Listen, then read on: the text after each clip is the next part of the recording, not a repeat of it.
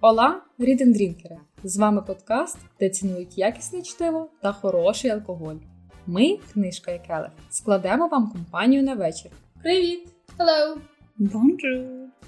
І сьогодні ми обговорюємо соціально-психологічну повість Івана Яковича Франка Перехресні стежки.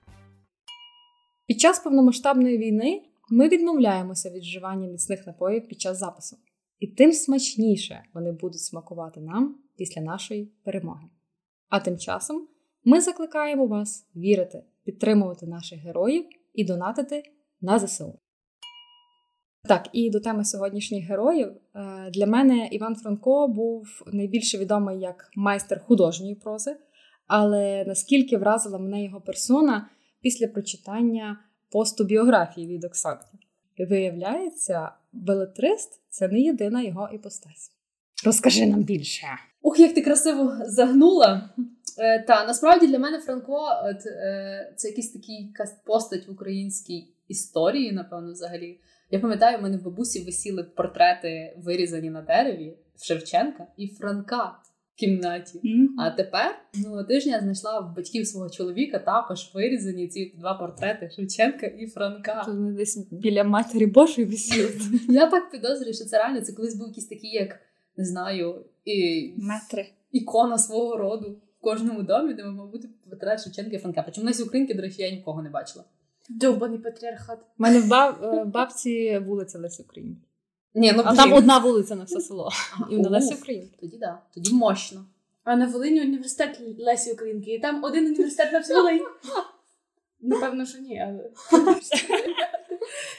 Леся Українка тобі б цього не пробачила. Я люблю її всім серцем. Вона відігралась на біографії Українки.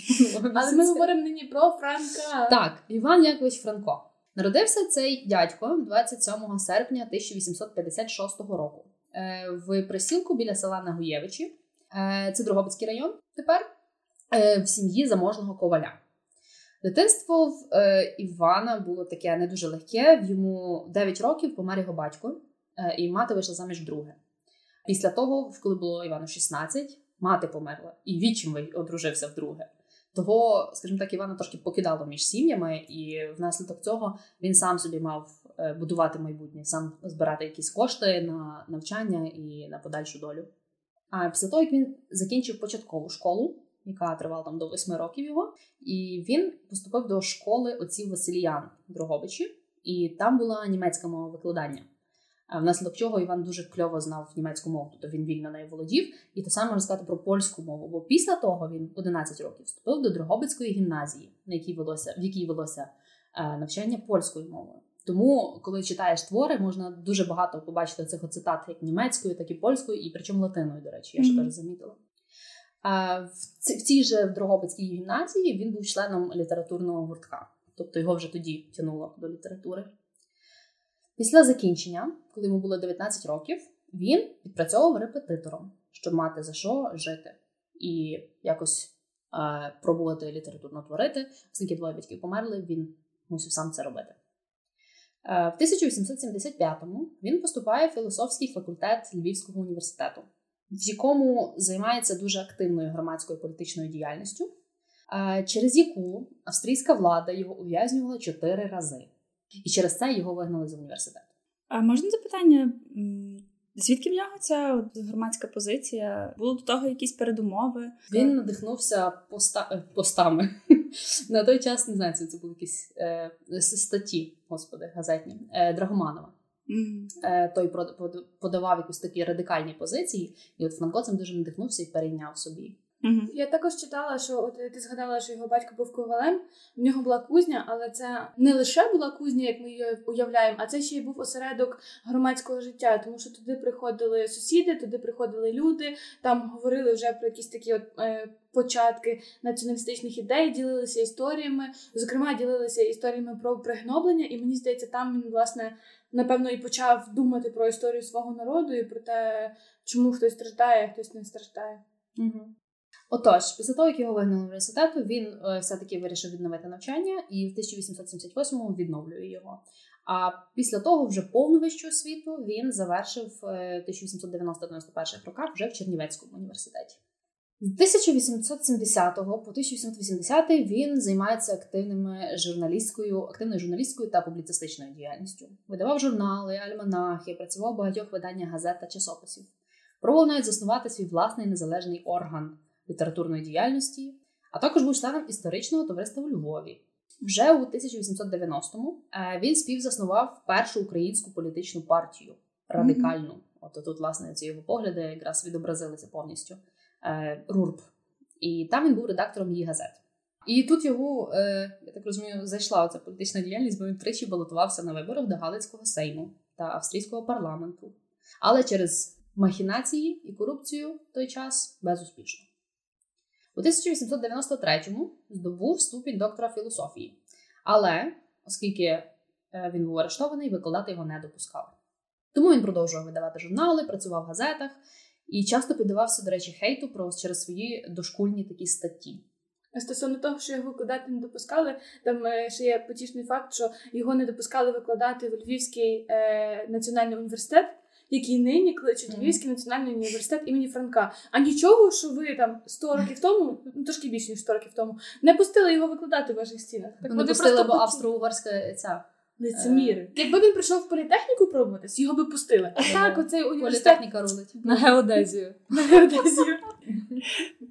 Окей. 1899-му, це йому на хвилиночку вже було 43 роки, е, його поміняло, скажімо так, і він вийшов з РУРПу і вступив в Українську націонал-демократичну партію.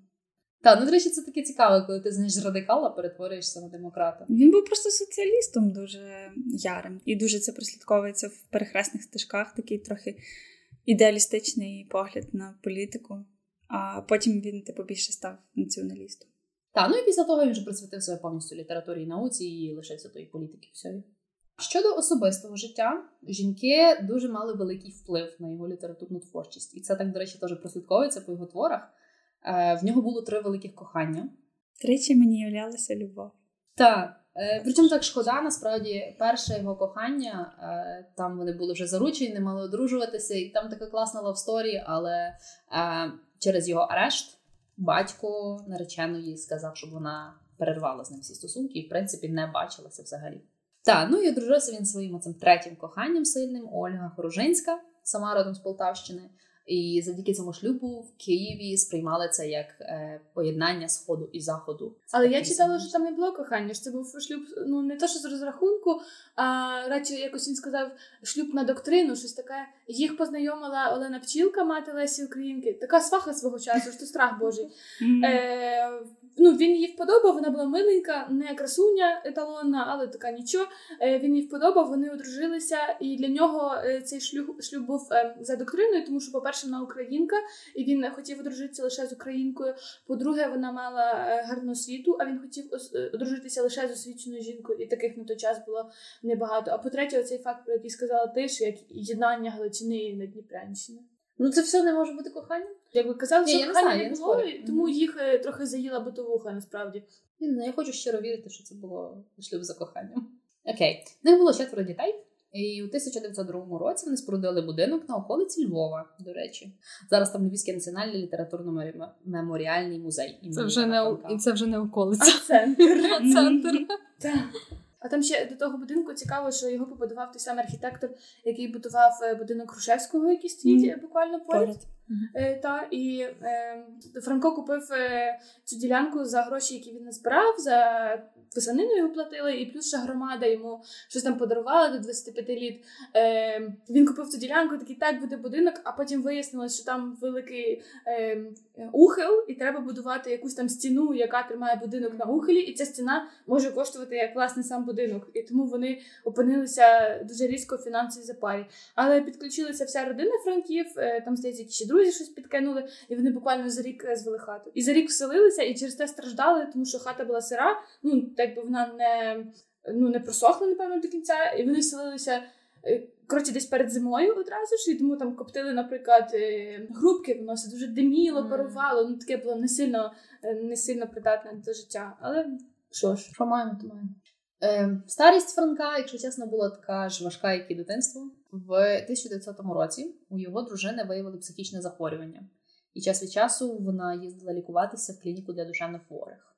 А у 1908 році у Франка з'явилася психофізіологічна недуга. То щось таке типу як артрит, Угу. що деформувало і паралізовувало йому руки.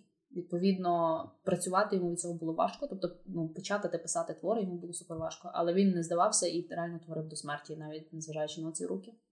Е, Плюс на додачу того всього медичні препарати, які він приймав, щоб трошки спростувати цей артрит, провокували в нього ж розлади психіки. Помер він у віці 59 років, 28 травня 1916 року. Причому в нього там двіжуха в житті до останнього, навіть після смерті. Е, З останньою е, сповіддю і похороном теж були там недоладки, тому що Франка сприймала як ворога духовенства, бо він був аля атеїст, і він там півжиття реально чуть не боровся з цим всім духовенством. Е, і всі ну, священники не хотіли його сповідати і не хотіли йому похорон проводити службу. Але е, таки добилися, навіть подали якісь подання Шептицькому, хоча Шептицький був не тут в той момент, але якось там все коротше порішали, і йому все-таки провели цю службу на похороні. Там ще можна додати, що його старість була дуже ускладнена тим, що четверо дітей, а по факту його пережила тільки дочка Ганна. Е, його син Андрій, здається, помер перед війною, якщо не помиляюсь від якоїсь хвороби, а Петро і Тарас померли на війні на Першій світовій. Тому по факту він ну, ну, сини померли раніше, ніж він, а дружина лікувалася в Скрипарку, як ти сказала, і тому він був сам самий в тому будинку. І хіба знаю, він наймав всяких е, там секретарів, які допомагали йому записувати ці твори, які він надиктовував, коли в нього вже зовсім були е, відмовили руки. Та з приводу особистого життя е, це завжди цікавіше, ніж смерть. Оцей вірш тричі мені являлася любов. Е, За його мотивами, один з львівських дослідників написав книгу, дослідив все е, особисте життя Франка і як воно впливало на його твори. Він там розкриває той факт, що насправді Франко був дуже популярний серед жінок, незважаючи на те, що він мав доволі таку кумедну зовнішність, тобто він був рудий, в нього було багато У веснянок. нього були вуса. Так, в нього були вуса. Тобто він не був, він був, він виглядав так доволі, доволі кумедно.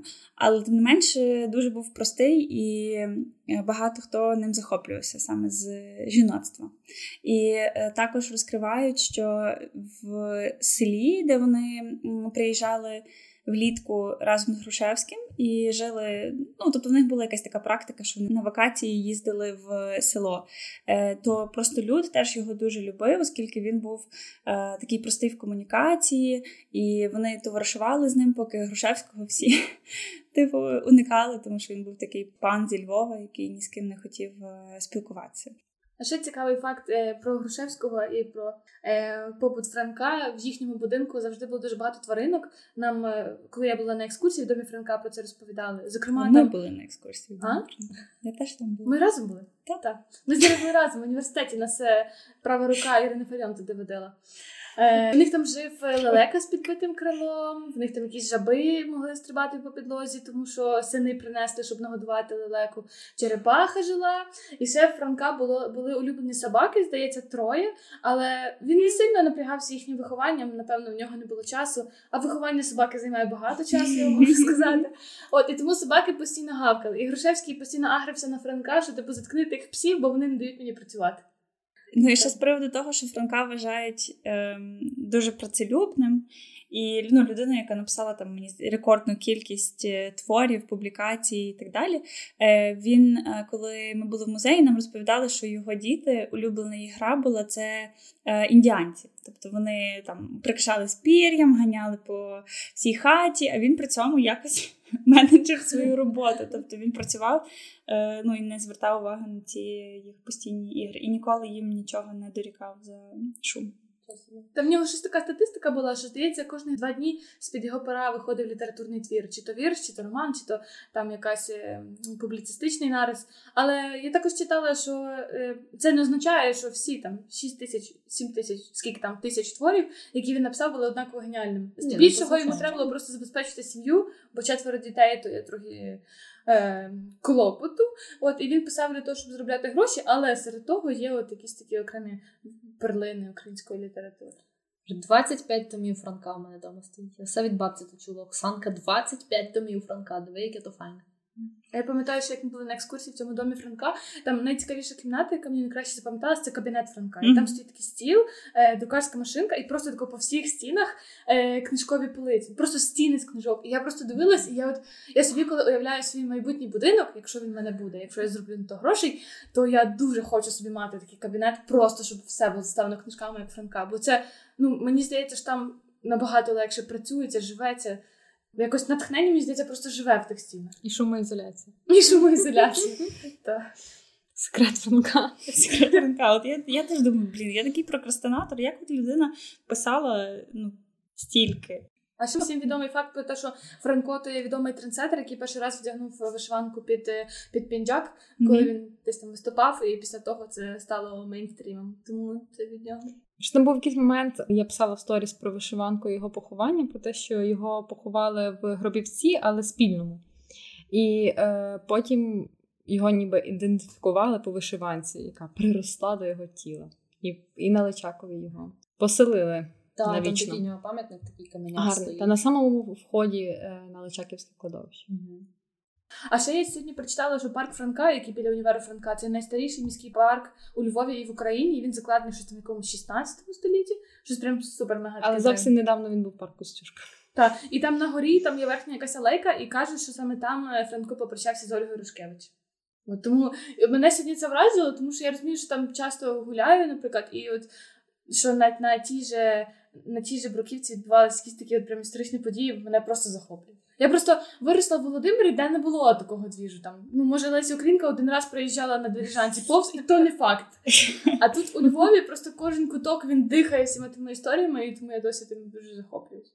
Та, і, до речі, з приводу цього пам'ятника Франка, я не знаю, чи ви чули у Львові, що це був пам'ятник Сталіну. Але потім та, його просто йому демонтували голову і поставили голову Франка. Тому там досить дивна поза, в якій він стоїть. Ну, така от, ну, скоріше дуже. Сталіна. Та, та, ну, тобто він такий зовсім не літературно-культурний, а такий скоріше, не знаю, такий войовничий. Ну, Я ніколи не звертала уваги, але це дуже схоже Але на правду. пам'ятник. На цьому і завершимо. Дякую. Перейдемо до оцінок. Е, я надіюсь, ви не переглядали результати оцінок, Я перегляну. тому що одна оцінка змінилась, тому в нас всіх чотири. Ах ти! No way! А коли Щоб вона ви- змінилася? щоб ви розуміли- Щойно. 10 хвилин тому там було три четвірки і одна трійка. А ти тут після біографії вирішила? Ні, то я с- вирішила, е, я просто дуже пізно поч- закінчила готуватися до нашого запису. І м, ну, я готувалась, і я трошки по-іншому поглянула на книгу. Е, інтриги немає. У всіх четвірки. І переходимо до обговорення сюжету, поки мене не зашеймили. Іра нам сьогодні розкаже першу частину, що там відбувалося. Е, отже, можемо коротко сказати, що сюжет перехресних стежок взагалі має два плани: любов і боротьба. Обидві ці лінії безпосередньо пов'язані з молодим адвокатом Євгенієм Рафаловичем, який прибув в Галицьке повітове місто, маючи цілком ясні життєві цілі стати народним захисником і підштовхнути селян до політичної боротьби за соціальні і національні права. До жорсткої протидії з боку влади Євгеній готував себе заздалегідь, проте він ніяк не міг сподіватися, що перехресні стежки зведуть його з Регіною, його юнацькою любов'ю, тепер заміжньою жінкою, приреченою на приниження і безстрокову домашню тюрму. Тепер коротко про сюжет першої частини. Е, почнемо з любовної лінії. Молодий адвокат Рафалович після суду приймає загальне вітання з приводу блискуче проведеного процесу. На вулиці він випадково зустрічає Валеріана Стальського, домашнього інструктора адвоката ще з гімназії. Він пропонує допомогти у пошуку помешкання і запрошує Рафаловича в ресторацію. Перед обідом Євгеній починає згадувати старі часи. Думає про те, що колись Стальський був поганим інструктором, а він дуже боявся цього дорослого парубка. Спогади викликають у Євгенія відразу до старого знайомого. Стальський розмовляє про їхнє з Євгенієм минуле, обливає брудом усю місцеву урядову вершину та згадує про своє подружнє життя. Наступного ж дня Стальський знаходить помешкання для Євгенія. Житло належить євреєві Вагману, а згодом виявляється, що він найбільший лихвар у повіті. Зникнувши на деякий час, Стальський приходить до Євгенія на підпитку, той змушений запросити його до себе.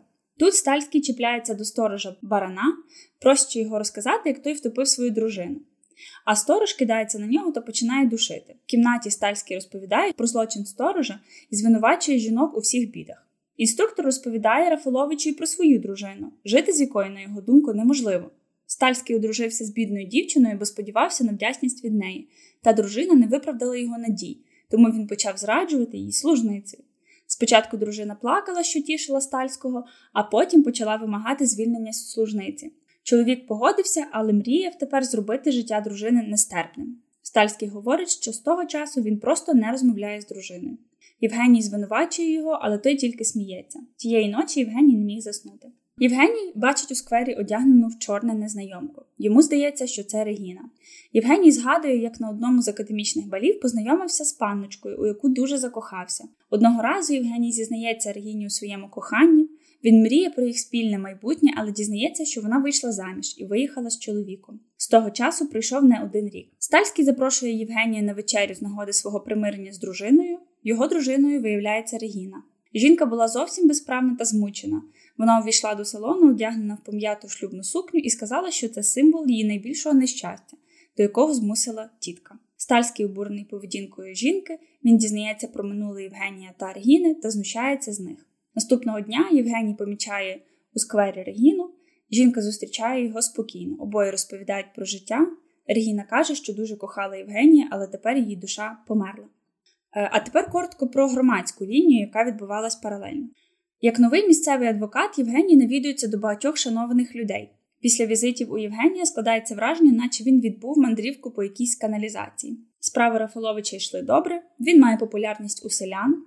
Євгеній робить свою канцелярію україномовною.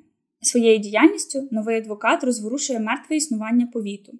До Євгенія навідується Вагман, який зголошується допомогти селянам викупити їх пасовиська і розповідає про те, що вони вважають адвоката своїм ворогом. Згодом до Євгенія приходять селяни, які судилися з паном маршалком Брикальським за пасовисько. Адвокат радить викупити землю, але його не розуміють. Вони просять у Євгенія свою справу. Він вирішує поїхати до Буркотина, щоб вивчити справу на місці. Одного разу до Євгенія раптом приходить Брикальський. Пан маршалок незадоволений порадою, яку Євгеній дав селянам. Він попереджає адвоката, щоб той не втручався у справу. Отак. Якщо чесно, мені ця частина найбільше подобається. Вона була досить динамічна, сповнена таких якихось спогадів з минулого, які нам е, зразу Франко він формував наше ставлення зразу до героїв. Досить майстерно. Наприклад, про Стальського. Е, Франко привів декілька якби, спогадів е, Євгенія, які зразу дали зрозуміти, що це деспот, і, як казав Євгеній, скотина у людській подобі. А мені навпаки здалося, що це було зовсім не майстерно. Ну тобто, це був 100% цікавий момент, але він мені був не майстерний, тому що, наприклад, е, в чому суть? Суть в тому, що при цьому при маленькому Євгенієві цей учитель замордував кота, мордував його п'ять днів, так що Євгеній на колінах стояв, просив, цілував руки, щоб відпустив кота, кіт все одно здох. І от потім він такий, типу, описує це, як типу там я дивлюся, десь я його вже бачив, е, почав згадувати. А, точно, він же ж кота колись забив. Все-все згадав тепер доктор Рафалович, ходячи по веранді. Як це можна було бляха-муха забути? Ну, типа, наша психіка деколи так працює, що ти забуваєш погані речі. Це ну, типу, це нормально. Можливо, для нього це було таке трошки травматично, і він це забув. Тобто це не є так. Ну, Там було багато це дуже молодий вік. Ну, він сказав, це друга або третя гімназійна класа. ну може, не знаю. Які Мені це- просто здавалося, що це щось таке, що до кінця життя, знаєш, буде стояти перед очима. Два факти про дружину і про кота, і вже ми зрозуміли, що мразь. Розумієш, про що?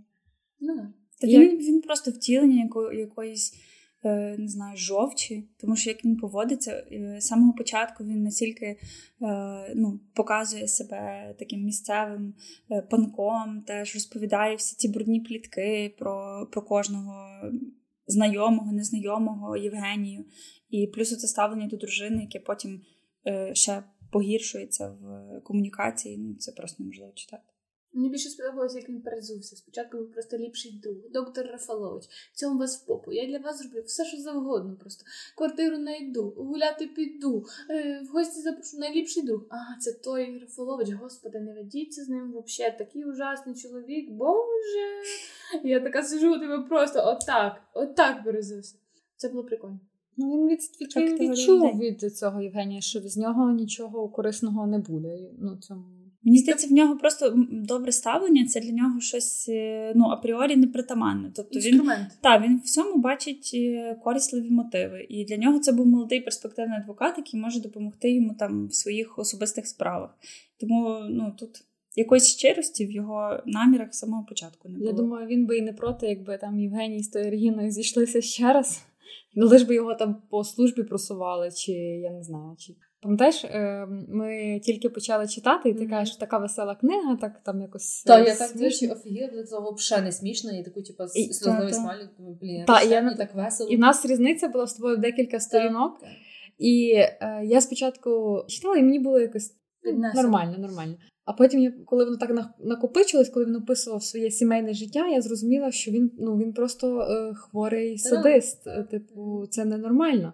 Так, я теж мене коли він тільки починає розказувати, воно насправді виглядає кумедно. Розказує, як вони з жінкою там ставлять козні один на другому, знаєш, на початку. Дружити з блондинкою. Так, так, це ага. дуже кумедно. А буквально якісь дві-три сторінки після того, де він продовжує це все розказувати, ти розумієш, до, до чого воно доходить. Так, психологічне насильство. Він як розповідає, що він е, оцей епізод, коли в нього особливо поганий настрій, і він приходить в її кімнату і стоїть і чекає. Ковдру, ковдру знімає і стоїть дивиться на неї. Так, і стоїть, дивиться Це на неї, чекає, жесть. поки вона прокинеться, а вона часом не прокидається. Тоді він там починає щось, е, ну, типу, її підштовхувати. Вона тоді прокидається, вона його боїться, і він просто виходить. І я думаю, йо моя, ти психопат просто. Я була дуже щаслива, що в тому моменті Франко не домалював ніяких епізодів про зґвалтування. Бо я думала, що воно туди тяне, а він от просто просто поберіг мою психіку. Бо якби це було фізичне насильство, тут би все було так дуже однозначно, ну все типу покидьок і на тому.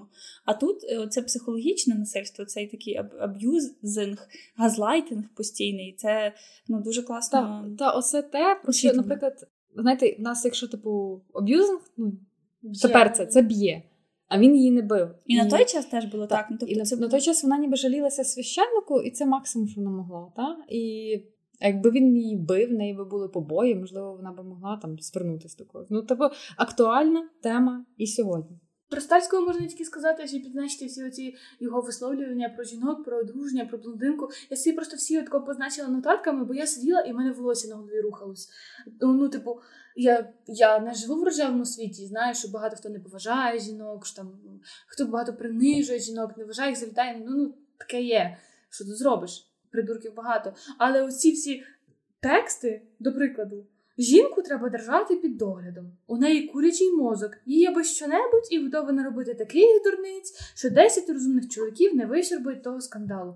Матка боска, що це за фігня взагалі? Я рада, що зараз, е, можливо, ти кажеш, є багато там чоловіків, які не поважають жінок і так далі. Але мені здається, що зараз є багато жінок, які не дозволяють так ставитися до себе, і це і ламають. Це та, да. це прекрасно. Ну от мені теж я я собі занотувала. Мені здається, він щиро вірив в те, що він говорив. Тобто в нього от є е, прямий текст від нього, а все через жінок. То так легко сказати, чоловік тиранить жінку, то так гуманно, так модерно добиватися для жінки, Бог знає яких широких прав. А коби то ті пани емансипатори знали, яка безодня глупоти, фальшивості, тупої злості, зрадливості таїться в тім жіночім серці, таїться під тим солодким виразом жіночих очей, сичить до нас із чарівного усміху жіночих уст. Коби то вони знали, кілько чоловік мусить від них і через них натерпітися, то би покинули свої гуманні фрази, а подумали би радше про способи поборювання жіноцтва, так як думають про способи поборювання чуми. Знаєш, я б зрозуміла, що якби вона вона його теж аб'юзила. От, наприклад, якби вона йому жити не давала, я б може зрозуміла, ну травма мужика. Один раз звільнила його шлюху, о, перепрошую, один раз звільнила його коханку. Що по факту, ну от вона ні, ні, чекай, це, це почалося ще до того, факт, що то була його коханка. Це що? це по-друге. Він він ж коли розказує, це вже був наслідок, що вона звільнила коханку, і наслідок, взагалі, що він завів собі ту коханку. Він що її завів? Того, що вона з ним не говорила. Він він розказує, що ми почали жити разом. Я до неї говорю, припрошую, щось пробую їй додати, все додати, а вона мене просто ігнорує, мовчить і зі мною не говорить. Ну, але вона ж після чогось це почала говорити? Ні, от, власне, що ні. Що Бо вона, була недовольна, що її видали за нього. Понятно, її силою. Ну, але вибачте, так вже сталося. Я навпаки прочитала, що коли вони їхали в тому поїзді в свій медовий місяць, та це таке щиро одружені, то вона навпаки горіла і з тим, що типу, ну типу, що в них все буде попереду, а потім він зніс якусь фігню, вона почала ігнорувати, він завів собі коханку. Ну, тобі типу, вона не не справдила його очікування, як він е, висловився, і тоді він він Так, почав... він е, він її звинувачує. Насправді просто він думав, що вона буде іншою, а вона думала, що він буде інший. І ну, це проблема, так. тому що ви знайомитесь на якихось сраних балах. Ну, е, Регіна з ваших слів постає в ролі такої жертви-жертви. У мене завжди було питання: ну чи реально вона мусила це терпіти? Ну я не погоджуюсь, що вона жертва насправді. Ні, так, окей. Я погоджуюсь, що вона жертва. Ні, mm-hmm. ні, я погоджуюсь, що вона жертва однозначно. Я маю на увазі, що доля її вини в цьому теж є. Не в тому, звісно, як він її таранив, а в тому, як вона почала своє сімейне життя. Типу, ти робиш, ти борешся якимись методами, ти ти хочеш знищити симптоми, а тобі треба боротися з кором проблеми. Добивайся якось, спробуй щось з ним говорити, відведи його до психолога, я не знаю. Ну, типу, ну, це просто була ще ну, він, він завів коханку, я пішла звільнила коханку. Що йому мішає завести другу коханку? Ну, Вона не мала жодного впливу на нього. Ну він ж з самого початку її авторитарно вот, зробив своєю. Вона є бідна дівчина, в якої тікай, немає грошей. Тікай нафіг з хати. Та ну, нема, нема тих прав, ну куди вона втече? Їй треба розлучення. Яка Розумієш, причина розлучення? Мені здається, вона нічого не робила. Вона просто страждала мовчки. Вона трошки плакала, просто плакала. Мені Нічого, насправді я хочу підсумувати, що е, персонаж Регіни взагалі не розкритий. Тому що ми знаємо тільки про неї те, mm-hmm. що вона страждала. Ми трошки знаємо про її бекграунд, але її думки, її справи ніхто не розкриває. Можливо, він сказав, що він не знає, чим вона займається, поки його нема. Можливо, вона собі там мала якогось е, не знаю, на стороні парубка прекрасного. Ну, от, до речі, так, вона цілими днями вільна. Ну, вона взагалі ще така була ще драма Квін. Оце як вона в весільному платті завалилася на цю вечерю. Вона була вже психологічно нестабільна. Мені здається, вона одразу була така трошки мазохістична, якщо чесно. Я просто хочу дорікнути тут більше е, ну, якби автору в плані, що Тут жіночий персонаж абсолютно не має ніякого, ну він не розкривається. Тобто він про все розповідає з перспективи Стальського або Рафаловича, а з її боку він ні, ні про що не розповідає. Ми не знаємо, які в неї були думки, що її обмежувало. Просто факт, ми ми про неї нічого не знаємо. Автор нам про неї дуже мало розказав. Ми тільки знаємо про те, що вона жертва, вона страждала, вона плакала, їй було дуже погано, і в неї були якісь психологічні, е, ну вже пішли трансформації після цього всього досвіду. Але е, ну як такі її переживання і мотиви, ми нічого про них не знаємо. Я згодна з Ірою про те, що автору варто дорікнути, і я дуже рада, що ми на тому сходимося. Тому що сьогодні я читала критику екранізації, про яку трохи пізніше, і там е, екранізації приткнули, що е, в цьому серіалі Регіна вона дуже така однобока і проста, і якась така е, ніяка, на відміну від книжки, бо в книжці це глибока геройка. Я сижу така думаю. Яка глибока геройка в книжці? А потім в іншій критиці стежок я читаю, що е, Франко в Регіні описав оцю Ольгу Рошкевич, свою ідеальну жінку, свою побратимку, тому що вона принесла ці прикраси, типа на справу Рафаловича. І от там його жіночий ідеал. А де там жіночий ідеал? Якщо там просто ну просто слабка, ну, аморфна, не змальована ніяк Вона не змальована, тінь. абсолютно. Не персонаж, а тінь просто. Багато хто любить таких жінок, а яка я... безлика, яка тобі не буде нічого взагалі говорити, яка буде просто ну, красивим додатком до тебе. Ну Він просто Ми не, не, знаємо, не дописав її, вона не вона не розкрита. Їхні стосунки абсолютно не розкриті, як на мене. Ну, типу, це якесь ідеалістичне кохання його до неї. Потім вони зустрічаються, ніби має спалахнути та іскра, але вони такі: а ну що, як в тебе? Та нічого, всі купив, типу, не бачили з 10 років. Ну, все, розійшлись такі, ну добре. Воно було більше не як окрема романтична лінія, як просто якийсь plot twist, який йому треба було для того, щоб в кінці це все викрутити. Та я би навіть сказала, що ну мені здалося, що ця історія це зустрічі їхні, це дитячої цієї любові, та ну типу студентської чи якої. Вона там була так запхана, не ніби як е, тизер якоїсь зовсім іншої книги. Насправді, mm-hmm. типу, я би хотіла, і мені так сподобалось, мені тоді так легко йшло, бо я би читала про це вічно. І чомусь мені це нагадало, до речі, книгу, яку ми записували рік тому Джен Ейр. Ну, тобто, це така любов, якась там е, вони не можуть бути разом. Ну ну, ніби, ну не знаю, мені Франко чомусь здається, що він надихнувся. Як хотілося мені, щоб Франко надихнувся е, такою літературою. Ну, саме цю частину я би з задоволенням прочитала. Ну, мені вона дуже сподобалась. Я згадала собі Львів, я собі уявляла цей е, львівські ці вулички. У мене м, просто я вчилась в академії в центрі, і там на першому поверсі були уроки фортепіано. Mm-hmm. Ми проходили, завжди були відкриті двері. І мені здавалося, що саме там вони познайомились. Та, ну тобто, це це дуже така, я не знаю, вона цікаво розкривається, дуже інтригу, інтригує спочатку ця сюжетна лінія, тому що ти так ніби починаєш зв'язувати, ага, тобто цей так погано про свою дружину, а той такий ідеал е, ну, ставить Регіну описує як свій ідеал, і напевно зараз буде якийсь конфлікт, коли вони стикнуться. А потім вони такі бачаться на цій вечері, всі розходяться, і Рафалович такий: ну я пішов до своїх селян, а Регіна така, ну я далі буду страждати. Все, розійшлися. Мені сподобалося про ідеал, знаєш, що от мені сподобалося, як Франко описав оцей феномен, коли ти так довго плекаєш ідеал, що в кінці реальність ідеал не відповідає. Він написав, от коли Рафалович бачив Регіну, він написав: ця Регіна то не була його Регіна, то була якась виблідла, невдатна копія його ідеалу. У неї не було того чарівного блиску, що колись так раптово, безвідпорно заполонив його душу. І мені здається, що це дуже життєво насправді. Коли ти в когось там, наприклад, в дитинстві чи юності вкохуєшся, потім то в собі носиш, створюєш собі цей образ. А потім ти його бачиш, ти розумієш, що це ну, просто бліда подоба. Оце, Оце було дуже класно. Напевно, мій улюблений момент в книжці. Ну і потім це ж не кінець, він ж потім ще повертається знову до цих думок, і він каже, яке я маю право, типу, називати її блідою там чи е, немічною, бо я не знаю, ніби що сталося з нею за цей період. Тобто я не маю права її осуджувати і називати її гіршою, ніж в своїй уяві. От знаєш, для мене образ Рафаловича в книжці він був такий, як людина сонце. Він просто випромінював доброту, світло, надію, якийсь такий ідеальний світ Едем. В цей момент, коли він написав про про, е, про образ, який він викликав, як він не відповідав реальності, він для мене став людиною, він заземлився. Він от відновив зв'язок з землею. А потім, коли він оце говорив про те, що як я смію, вона страждає, а я тут щось там проблиск очей, він знов для мене став сонцем. Знов знаєш, така ідеальна людина, яка просто Боже, як я посмів. Ну, Коротше, досить така цікава була трансформація. Мені теж сподобався цей момент, але от більше крізь призму Євгена, напевно. Mm. Мені замечився цей момент, що він е, якось побачив це її знову, і він нічого не робив з цим. Е, Тому що ну, на мою думку.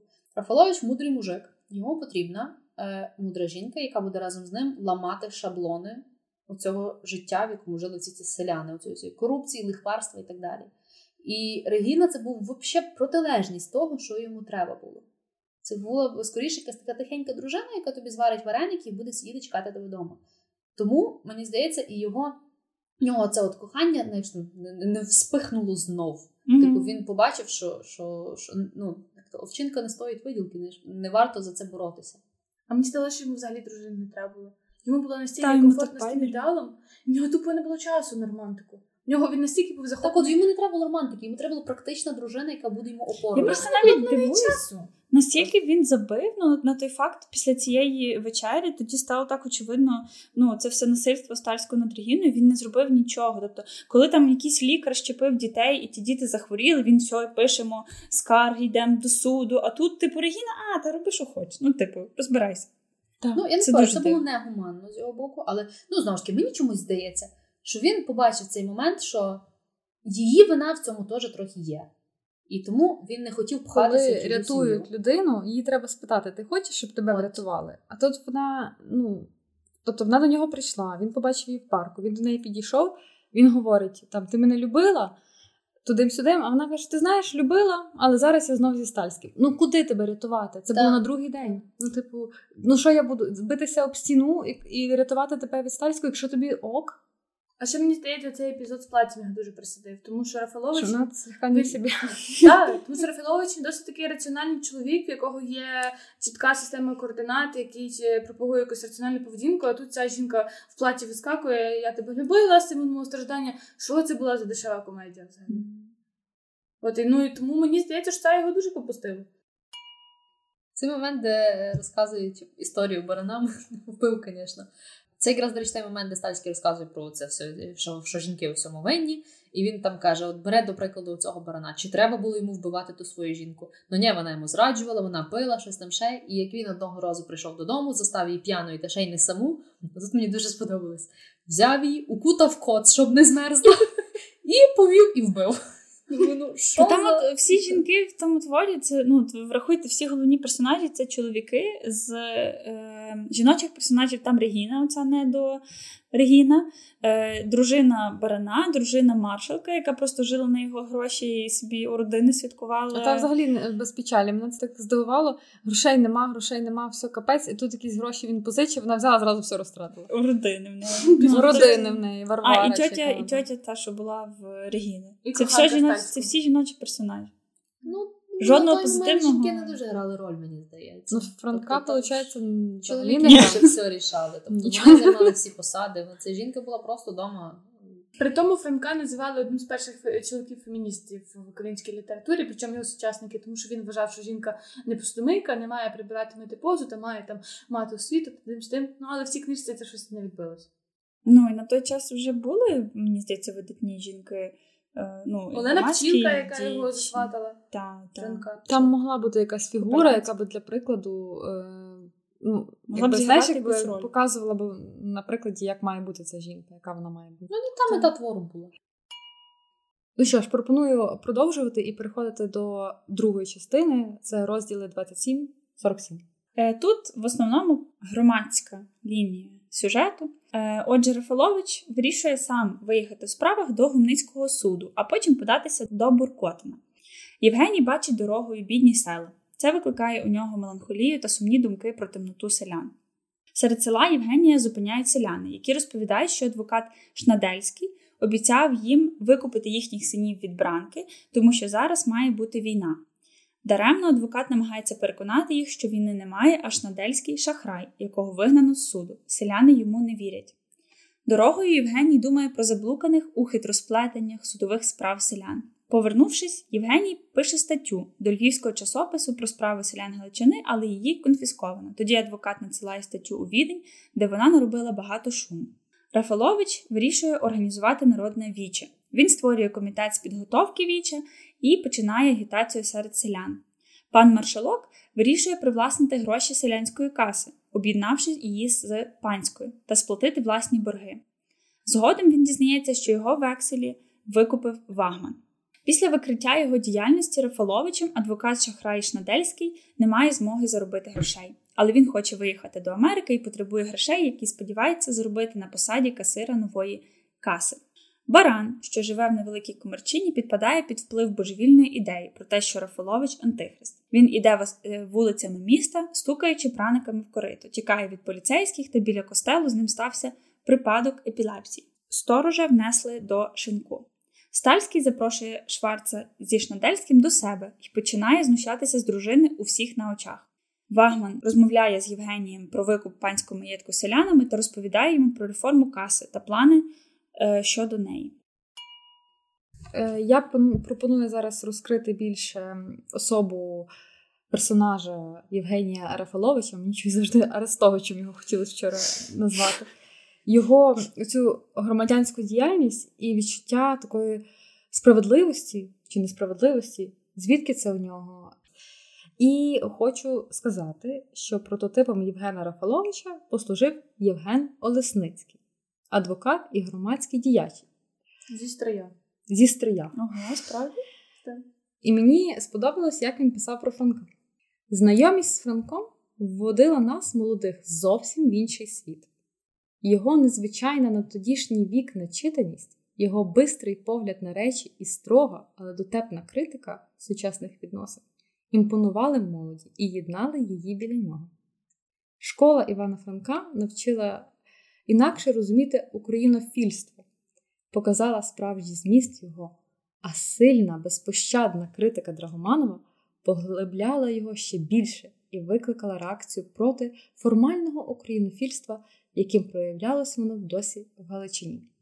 І ще е, додам, що цей е, Євген Олесницький він е, своїм коштом видавав збірки Івана Франка. Заслужив на те, щоб з нього змалювали персонажа. А я думала, що Франко е, себе змалював. Я теж так подумала спочатку. І десь я почитала, що це зібраний образ. Звісно ж. Ну, мені здається, що власне оцей такий порив за все хороше проти всього поганого, за все українське проти всього іншого. Це все таки є якась доля Франка в образі цього Євгена. Ну так, але от я слухаю ці описи, і я просто не можу співставити їх з реальною людиною. Ну, це типу дотеплена, але строга критика. І собі реальну людину, ну типу, ми з вами говоримо. Хто з нас може похвалитися дотепною, але строгою критикою? Я розумію, що це справді люди були ну, набагато більш. Е, інтелігентні, освічені, начитані, чи просто їх трохи ідеалізували постфактум. Може, в них не було часу на те, щоб сидіти в месенджері, а кожна комунікація була більш продуманою, бо взяти листа, написати листа, відіслати листа. Тому і було більше часу на всякі такі от філігранності. Угу. Тобто вони все ж були розумніші і інтелігентні. А також був великий контраст селяни і містяни. Та якщо зараз всі люди плюс-мінус однакові е, за рахунок цієї глобалізації, то раніше були було глухе село, було це просвітлене місто, і тому можливо угу. на контрасті зіграв. Вже ці бідні селяни, мені так шкода їх було просто капець. Мені здається, що селяни просто хотіли, щоб від них відмахались. Вони та вони не хотіли думати. Вони що ви лізли з тими щепленнями, розумієш? Це, це, оце от щось ну, лізти в ваші ігри. Якісь каси, селяни не, не треба було ті каси. Ні, мені дайте городи, мене не трогайте, я худобку маю. так. Ну, з одного боку, це в короткостроковій перспективі це класний апроч, а в довгостроковій перспективі це просто сидіти і чекати, поки прийде інший пан і тебе загребасти під себе. Тому Ну, ну але міняти ще було. Лег, Тому що легше. пан за них думає, пан за них все вирішує. Мені треба просто ходити і робити мою роботу кожен день. Легше, тому що ти не знаєш, що можна краще. Так. Але це не означає, що не треба Ні, ніхто не каже, це правильно, звичайно. до кращого. Ну, плюс будь-які зміни це завжди боляче. Екстрак оцей. Е, Оцей старий, що заблудив у близькім сусідстві рідного села, що стоїть насеред гладкого рівного шляху і не знає, в який бік йому додому. Чи ж це не символ усього нашого народу? Змучений важкою долею, він блукає, не можучи втрапити на свій шлях, і стоїть, мов цей заблукалий селянин, серед шляху між минулим і будущим, між широким свобідним розвоєм і нещасним нидінням, і не знає, куди йому йти. Немає сили ані надії дійти до цілі. Хто то вкаже тобі дорогу, хто підведе тебе, мій бідний народи? Класна аналогія. Квінтесенція того того. Але з іншого боку, я теж з селянами. Він був настільки відданим е, їм, е, Рафалович, е, і дуже вірив в їх становище, хоча з їхнього боку тої віддачі не було. Але поряд з тим вони потім приходять на віче. І от я таки не зрозуміла настрої селянства в той час. Тобто вони все-таки були готові до змін, чи в них своя ну, тобто, худоба, праця. Вони хотіли і... таких, знаєш, мінорних змін. Типу, ми трошки недовольні, але не так, щоб дуже буянити, але дайте нам трошки хоч щось. Типу, ми проти вас не йдемо. Ви е, правління, ви ви вищі, ви мудріші, ви хай будете. Ми згідні, ми ні в якому разі не претендуємо, щоб стати з вами на рівні, але нам трошки зле. Того, будь ласка, згляньтеся. Оце десь такий, знаєш, mm-hmm. щоб і не дуже з кимось, щоб не посваритися, не дай Бог. Але щоб і чуть-чуть це більша просьба. Тобто для них ці вічі було як випрохати чогось. Ну, виговоритися. Вони там неодноразово кажуть, що люди просто потрібно да. виговоритися. Але тоді чого Рафалович так сильно вірив в них стільки зусиль е, віддавав на те, щоб ну, тим хлопам допомагати. які... Ну, бо ти коли бачиш несправедливість, і ти розумієш, що ти єдиний можеш ту справедливість змінити, тому що вони не змінять це. Вони ні, то ти, ти, типу, ти не стоїш збоку. Ти пробуєш добитися, хоч і наскільки марно це буде. Ну, це був такий нотки соціалізму, причому дзвони соціалізму. Ну, мені здається, що він дуже дуже багато від них хотів, щоб вони от в них пробудились, прям це якась політична свідомість, активність. Але насправді вони просто хотіли, щоб їм було е, їм ніхто не заважав робити їхню ну, якби, роботу. Він просто був піонером в цій штуці, і все починається з малого, все починається з першого кроку. Спочатку є такий один Рафалович, який сподвигне там одного отця зварича і двох селян. Потім це ну це це ростає як хвиля з часом. Але спочатку це завжди боляче і важко. Ну, Іншого виходу просто нема. Мені здається, в нього була не мета е, оцих от селян розрухати і цей. В нього була мета змінити всю політику в Україні, тобто весь світ, як воно це працює. Але з чогось треба починати. Дивись, люди я я думаю, що риба гниє з голови, і йому треба було спробувати міняти суди е, цих всіх, як, як, як Вагнер, розумієш? З тої сторони. А підбурювати селян, вони замахані, вони багато працюють. Ну я от не знаю, від, від їжджу до бабусі, я бачу, що їй не до того. Вона включає телевізор і під нього засинає, бо на цілий день дуже сильно працювала. І Вони просто хочуть, щоб вони працювали нормально. І е, я би цю енергію Євгенія, якої багато, і я якби поважаю його. Він бачить те, що не бачать вони. Він він бачить ті сміхотворні суди, він тих е, дурнуватих графів бачить, і що вони витворяють. Він це бачить, але селяни думають, що це ніби ок. Угу.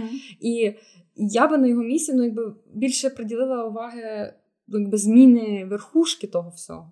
Ну, а ти ж не можеш в одну в одні руки просто стати все змінити. Тобі полюбати треба поплічники. Ти мусиш мати мажоріті для того, щоб це завоювати, і розраховувати на цю більшість з боку тих же кончених судів, чи тих же лихварів, чи тих же якихось поляків, чи тих Ну, же євреїв. Не було шансів. Ну, Оксана тут порівнює з Вагманом. Які були стратегії Вагмана, пригадайте. Тобто він каже: Я добродій над добродіями. І він побудував свою павутину там. І він робить реально е, ну, поради, які він дає, вони мудрі. Він каже: селянам не витрачайте, типу, е, 500 екс грошей для того, щоб судитися, замість того, щоб просто не викупити собі це пасовисько. Ну, тобто він робить мудрі поради, він діє через верхівку. Ти можеш міняти верхушку, якщо ти в верхушці. От як ти- керівник приходить в нову компанію, він може там звільнити всіх менеджерів, поміняти. Ну, Тобто при цьому. Рафалович вважався серед них таким от Ну, елітарним. от він був збоку, адвокат, він як збоку стояв. А от оці всі лихварі, е, євреї, вони стояли на горі. Тобто і треба було проти них іти. Мгм. От. А він не міг це зробити, тому в нього єдиний шанс був йти знизу бунтами. Я абсолютно згодна з Оксанкою, що це був єдиний шлях знизу вгору. Вгору просто не цікаво.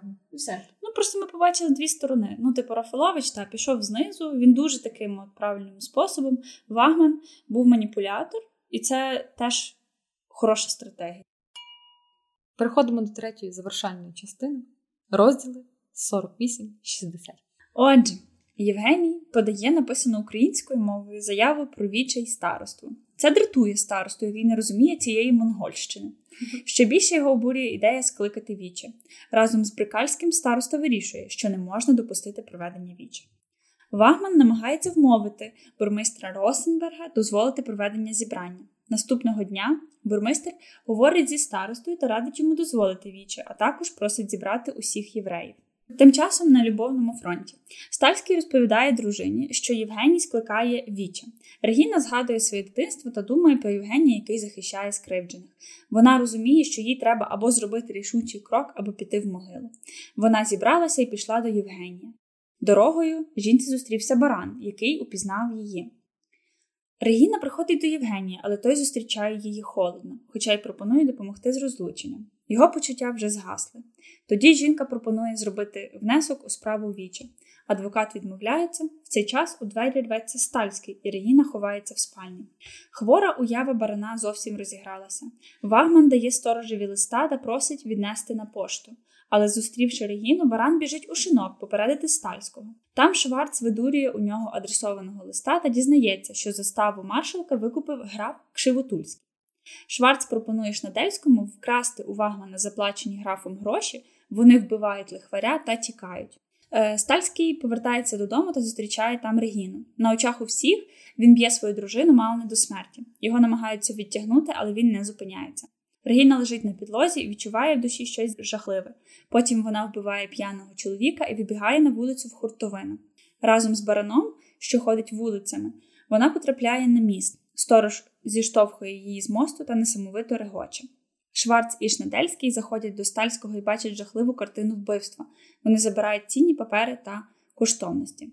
Селяни збираються на віче, але його забороняють, бо будинок, начебто, небезпечний для життя. Бурмистр запрошує їх приєднатися до єврейського зібрання. Таким чином, стараннями Вагмана та бурмистра віче відбулося. Раптом віче переривають староста та комісар. Євгенія арештовують. Скоро стає відомим, що повісився Вагман і зникла Регіна. Шварц змушений залишити спільника, який лежить у гарячці в Берліні. Він сам тікає до Бремергафена. Від графа дізнаються, що у лихваря мали бути великі гроші, яких тепер не знаходять. Коли зійшов сніг, знайшли тіло барана, а з річки витягли тіло Регіни. З Берліна привезли Шнадельського, і він усьому зізнався. Рафаловича звільняють. Він вимагає від старости прилюдного визнання своєї помилки та скликання нового віча. До речі, він якось так швидко це все розвинулося. Я так, типу, гоп-гоп, і там якийсь пару сторінок лежав за кінцем, фу-фу-фу. І ну, нічого собі. Та щось дуже А багато останні- смертей. До того там такі розтягнуті були е, глави, там одна глава вона була дуже довга. Там, наприклад, вся ця історія з касами. Та? Так, так. Типу, одна глава, та селяни, одна глава. А, а тут одна глава і стільки подій. Та. Що таке таке Ще мокрушне. Франко просто вирішив взяти таке враження, ці цікаві штуки, які мають зачепити, типу любовна лінія, вбивство, детективчики, але посередині впихнути величезний шматок зі своїми селянами та хлопами, Тобто касами і так далі. донести до нас от основу, що, що важливе для всіх людей, але для того, щоб ви хотіли це читати, от вам всякі Та-та-та. ніштячки. Плюшечки там всякі. Ага. А ви, до речі, знали, що Франко там ж, здається 70 щось таке розділів, а їх так багато, тому що він видавав цю книжку в часописі, там нова серія часопису, новий розділ. І він, коли починав писати, він ще не знав, чим вона закінчиться. І тому е, часом глави є дуже такі обірвані, часом вони не сильно послідовні. Ось я, я якраз намагалася сидіти і згадати, хто вже з тих, кого ми читали, теж так само писав. Два автори: Зелена миля і Різдвяна пісня в прозі. Угу. Оце тебе пам'ять. Угу. Я б е, хотіла з вами поговорити. Ну, насправді інформація від Тані мені дуже багато чого пояснює. Я не розумію, нашу ту Регіну було стільки тоді толкати, і просто все безрезультатно. І знову вона до нього прийшла, і знову прийшла, і знову прийшла. А тепер все пояснює. Він просто забував, що вона вже приходила. І давай її ще раз туди толкає. Справді е, мене вразило всі ці дуже жорстокі події вночі. Як вам вбивство Вагмана і от вбивство, яке скоїла Регіна. Тобто це ніби дві різні, два різних вбивства з метою наживи, якби, грошової, і з метою якби помсти. Вбивство Вагмана мене тригернуло своєю нелогічністю, тому що це чувак, який будував свою імперію добродіїв над добродіями 100-500 років. Він знав, що в нього дуже багато ворогів, яким він перейшов дорогу. Він знав, що всі знають, що в нього дофіга бабла і дофіга всякого цінних паперів.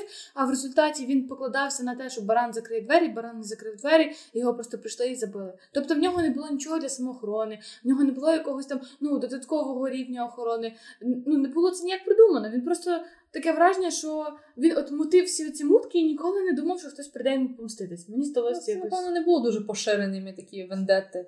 До речі, на самому початку книги цей е, наш дружбанчик він назвав місто акустичним. Що мені, мені це дуже сподобалось про те, що кожен, ніби хтось там щось скаже, вже Мгм. про це всім, всім відомо. І можливо, це теж так, що ніхто не скоював таких жорстоких злочинів там чи таких крадіжок, тому що всі про всіх Ти там знаєш, що в тебе на другому поверсі адвокат, збоку тут баран, ну, типу, ну, охоронець і. Плюс е, мені здається, що він не тримав. Е, ну е, так виходить, що він вкра- вони вкрали тільки те, що той граф залишив. Бо вони знали про це. так. Тому що це була пряма наводка, окей. І просто все решту він тримав, воно, напевно, мало якесь ім'я, вони не могли це використати просто так. Це не була там зовсім готівка, знаєш, ти там береш. А стосовно вбивства стальського Регіною, то мені здалося воно таким е, вбивством на підставі психічної хвороби. Бо коли вона Мгм. вже взяла в руки цей молоток, ну у мене було враження, що там вже якби здоровий, здоровий глузд відійшов. Ну, не знаю, мені було, скажімо, якщо вбивство Вагмана мені було дуже-дуже обідно, тому що я, в принципі, не сприймаю таке, коли вбивство це де просто collateral damage. Типу, ти не хотів вбивати людину, ти просто її грабуєш. А от в випадку з Регіною, типу, є, от вона його вбила, і він так, ну, наконець. Угу. Типу, бабо, ти, ти 10 років терпіла, то ну чесно, ліпше було вже реально вбити її і втікнути. Ну, типу, як знаєш, собаці, собача смерть. Тобто, ти, якщо ти маєш якусь наругу над людьми і ти її провадиш 10 років, ну ти, ти якось очікуєш якоїсь сатисфакції у відповідь. А як ви думаєте, якби. Е, до речі, я е, слухала один подкаст, і там казали баран, а не баран. Ну, толерантніше. Якби він її не вбив, вона би сама закінчила це життя, бо мені здається, що Ну, до речі, я так Це було би логічно. моменту, думаю, прийшла до моста, думаю, все зараз понятно. І тут, типу, сюрприз. Її скинули. Оце якось так тупо було. І описано було так вскользь.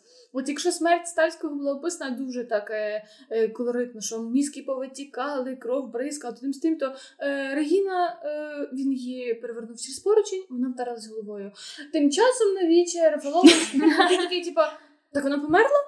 Чи не померла? А потім такі, а знайшли тіло, я така, ага, померла. Ні, І якось, ну так воно. Ну, Ну, так не хотіла акцентувати, може, на цьому. Ну, ні. Типу, це такий трохи як. Ну, вмерла ще одна баба, ну боже. Ні, я в плані наоборот, що от е, що Стальського вбили, цього всі чекали, цього всі хотіли, знаєш, ну, вбивство антагоніста. А вона, типу, ну, аля хороший персонаж. Ще й Франко Кіт теж він вирішив не придумувати нічого нового. Він просто сказав: а, знову беремо барана і знову по тій самій схемі. Він кидає жінку в річку. Ну, Але мене вразило, він е, в кінці твору вийшов е, цей Рафаол з тюрми, та пішов до це і каже: давайте збираємо віче. А поплакати, а сходити на могилку. Взагалі, я теж не знаю, а він взагалі знав про її смерть? Ну так це ж було суть. Воно фігурувало у справі. Він то знав коли, коли він вже сидів? Коли Напевно, що він плакав в тюрмі? Все, далі вийшов, треба далі. Але можна було хотіти це підсвітити. Слово хоч написати. Євгеній сумував. Щось таке. Печалька там. Типу. Крапка. Не знаю, Але мені здається, він якось морально з нею попрощався ще, ще, ще в весільному платі. мені здалося, що для Франка це просто було неважливо. Він вбив персонажку, яка йому заважала. Та, і Тут він, він її просто вбивав, він її вбивав до кінця. Типу, коли ж ти вже та Селяни. Викинемо звідси. Я тільки рада, що вона в кінці дійсно забила цього стальського. Бо якби от просто от оце усе і в кінці забив баран, ну це було б взагалі без толку. А так, хоча б ну був в тому якийсь сенс, якась От я кажу, я тому наполягаю, що центральною все-таки ідеєю твору були оці от селяни з їхнім Це- от боротьба і так далі. А Регіна і, і Рафалович їхня оця лінія чисто так для якась картинка для привернення уваги. Е, Було цікаво, як от Вагман, е, як він переконував того е, бурмистра в тому, щоб е, проводити віче. Тоді був цей спіч, такий досить вагомий. Мені здається, де Франко теж свої думки передавав про те, що євреї вони типу асимілюються з нацією панівною, але ніяк не. Е, Ну, не уподоблюються до тих, з ким вони живуть. Ну, Тобто, коли вони, наприклад, він сказав в Варшаві, ви москалі, а не поляки. В Чехії ви німці, а не е, чехи.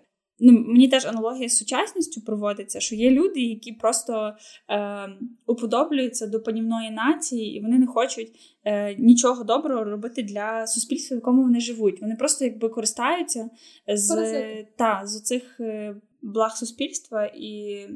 Коротше, цікаво, він так його тоді присадив, і після цього е, бурмистр якраз допоміг їм провести е, те віче. Ну от, е, от коли ти підсвітила цей момент, я тепер краще розумію, чому ти так топила за Вагмана, коли ми ще на ще раніше говорили про ці стратегії боротьби. От крізь призму цього воно дійсно має сенс. Я лише е, хотіла б сподіватися, що це не просто якийсь такий поодинокий кейс, як не знаю, там від, віддячити за щось, а що це дійсно щось йшло зсередини і щось що мало продовження. Ну, так. Справді Рафаловичу взагалі треба було мати таку політику. Ти хочеш бути чистенький без питань, але ти маєш скооперуватися з парою євреїв, які ліпше знають, як провадити цю політику. Поставити їм за мету, лишити їх не в обіді, щоб то й вони теж трохи з цього вигравали, але їхніми руками побороти всю цю штучку. Знаєш, я думаю, що якби ми, якби ми бачили продовження книжки, то напевно він би до того прийшов. Просто спочатку, коли ти типу, приходиш такий ще чистий незайманий, Цей цю юний штуку- адвокат, ти адвокат. хочеш. Він був такий безхитрісний, насправді. Він так Та йому там Вагман, типу, ну таке має таке, як вони гешефт казали. А той такий, то ви про що взагалі не розуміє. Потім таке до нього доходить. Він такий, боже, що ви мені пропонуєте? Які такі справи? Перейдемо до фінальних вражень від книги і оцінок. Може, в когось щось змінилось? Чи то тільки я така вітряна? Ну добре, давайте я почну. Е, ну, я поставила 4. Сюрприз, сюрприз. Але я сумнівалася. Е, один момент схилялась до трійки. Потім думаю, ну якийсь такий глибокий зміст закладений, може, то й 5, ну бо типу геніально, можливо. Але потім подумала, що четвірка це серединка, тому що в мене є як до. І до сюжету, і до цих е, ліній любовної е, кульмінації є питання.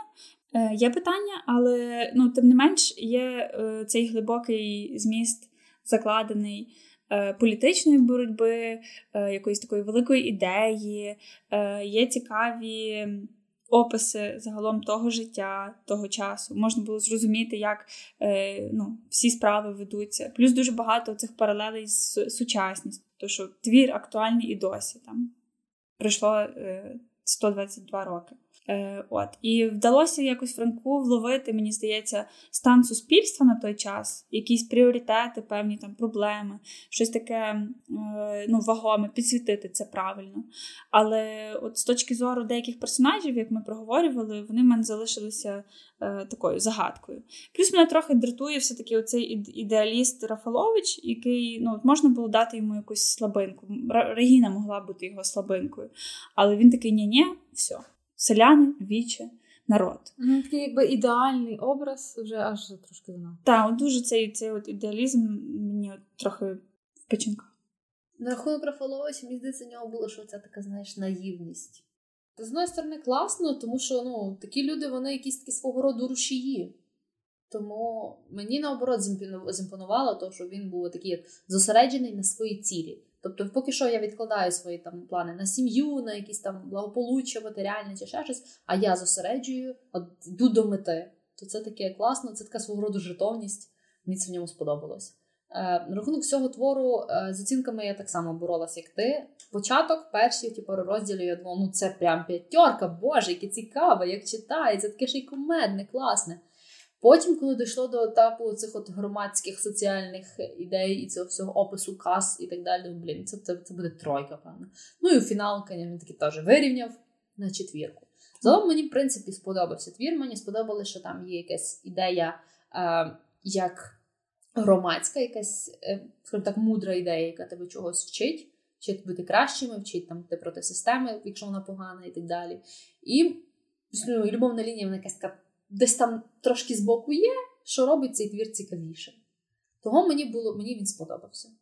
Але так, да, це це 4, це таке хороше тверде 4. Мій відгук абсолютно такий самий, як Оксанки. Напевно, перший раз я настільки з нею погоджуюся у всьому. І я не буду повторювати те, що сказала Оксанка, це все аплається до мене. Я єдине, що тільки додам, це е, е, мені дуже бракувало такої книжки, де, яка би крутилась навколо одного центрального героя. Я не, не скажу, що наступна книжка, яку я буду читати, я хочу, щоб вона теж була така харизмоцентрична. Але в даному випадку для мене це був як е, свіжий ковток повітря, бо я давно такого не бачила, і мені було цікаво. Все інше, те, що сказала Оксанка, твердо 4, класна книжка, варто почитати. Наші Девід не тягне, треба дописати Регіну. Я теж е, згідна з тим, що я теж відчувала там класно, класно, класно, супер, супер. Потім, ну ну що за ну що за дурня, потім вау, вау, цікаво, цікаво, потім знов. Ну і в принципі я змінила свою оцінку на 4, тому що е, є е, є ті моменти, на які я завжди звертаю увагу, коли ставлю хорошу оцінку. Це історичний, і, тобто є якийсь контекст, тобто є якісь події, які були, вони відображаються, можливо, трошки змінені, можливо, не змінені.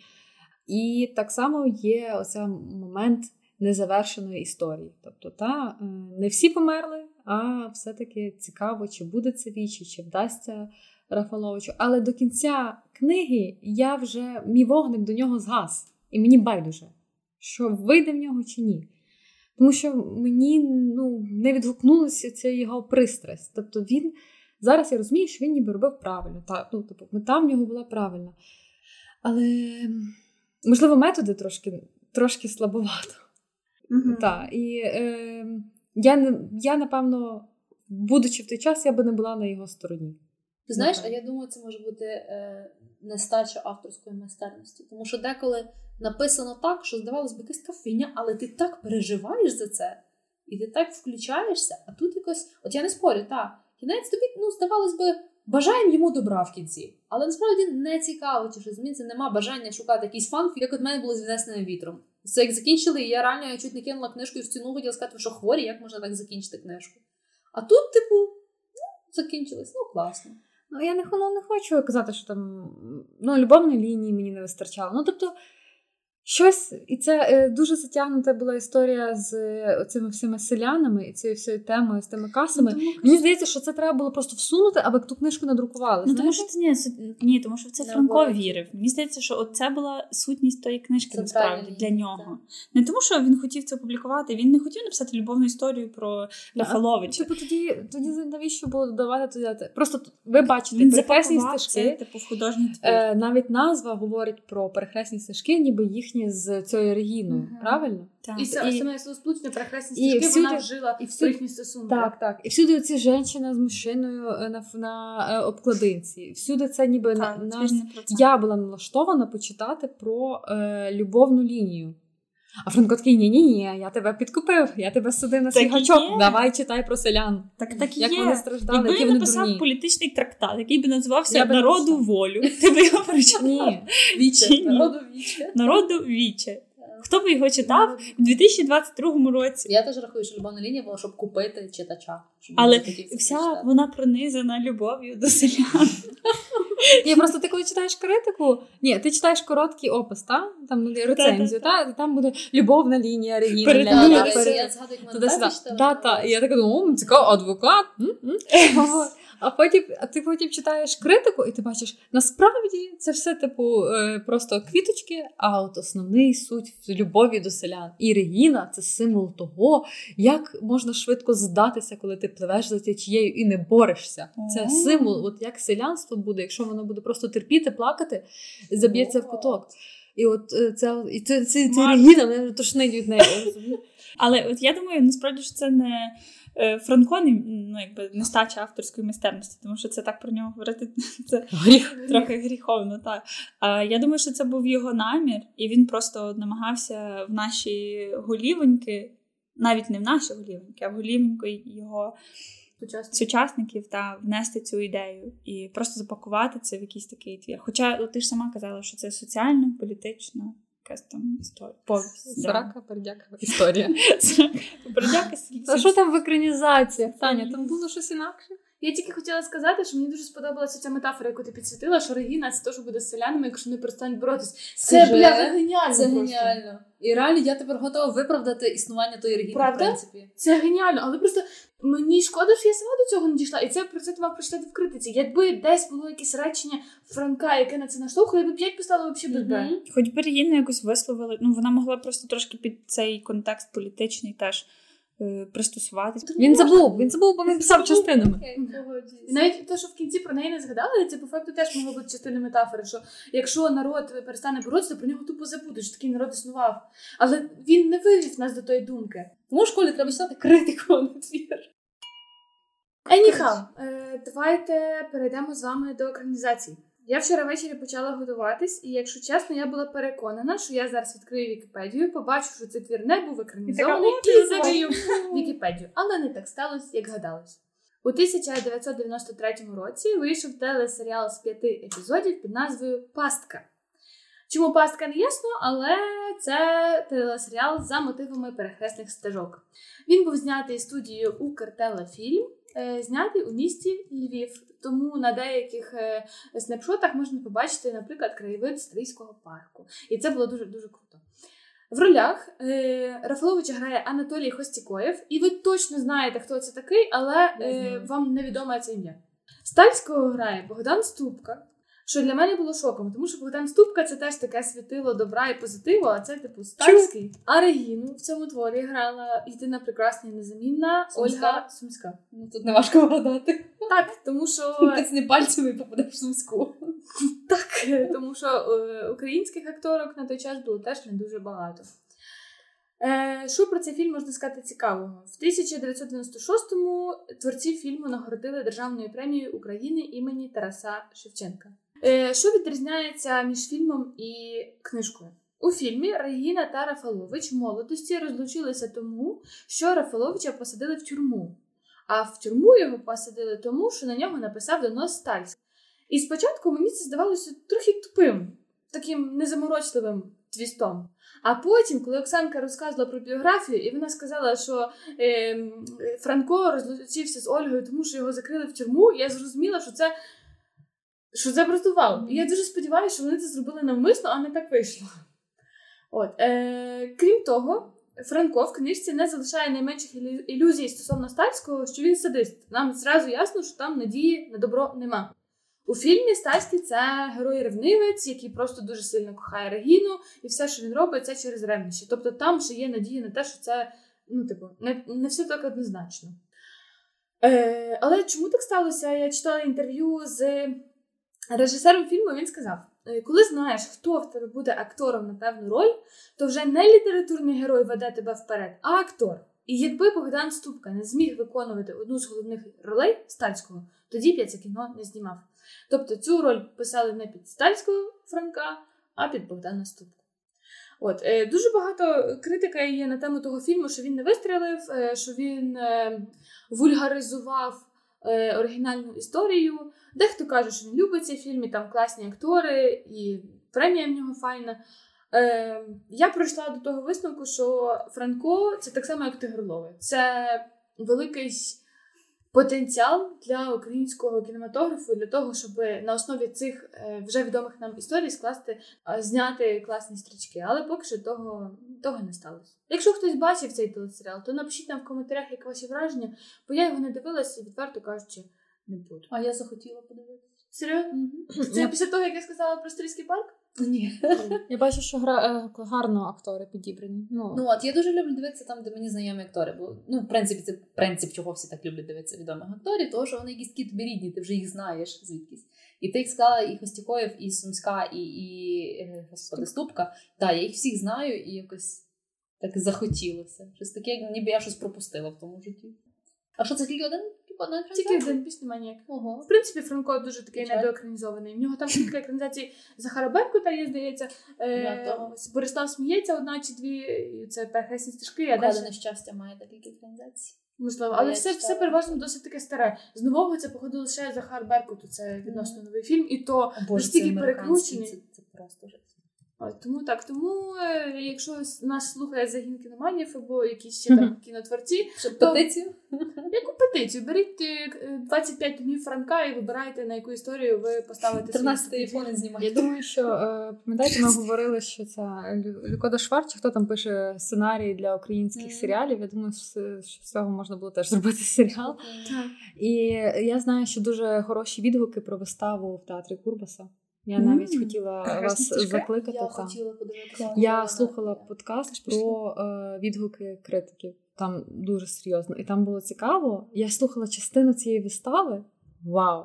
Ми, ми все з неправильними наголосами говорили сьогодні, тому прошу нас вибачити. Ну що ж, саме час оголосити книгу в вересні.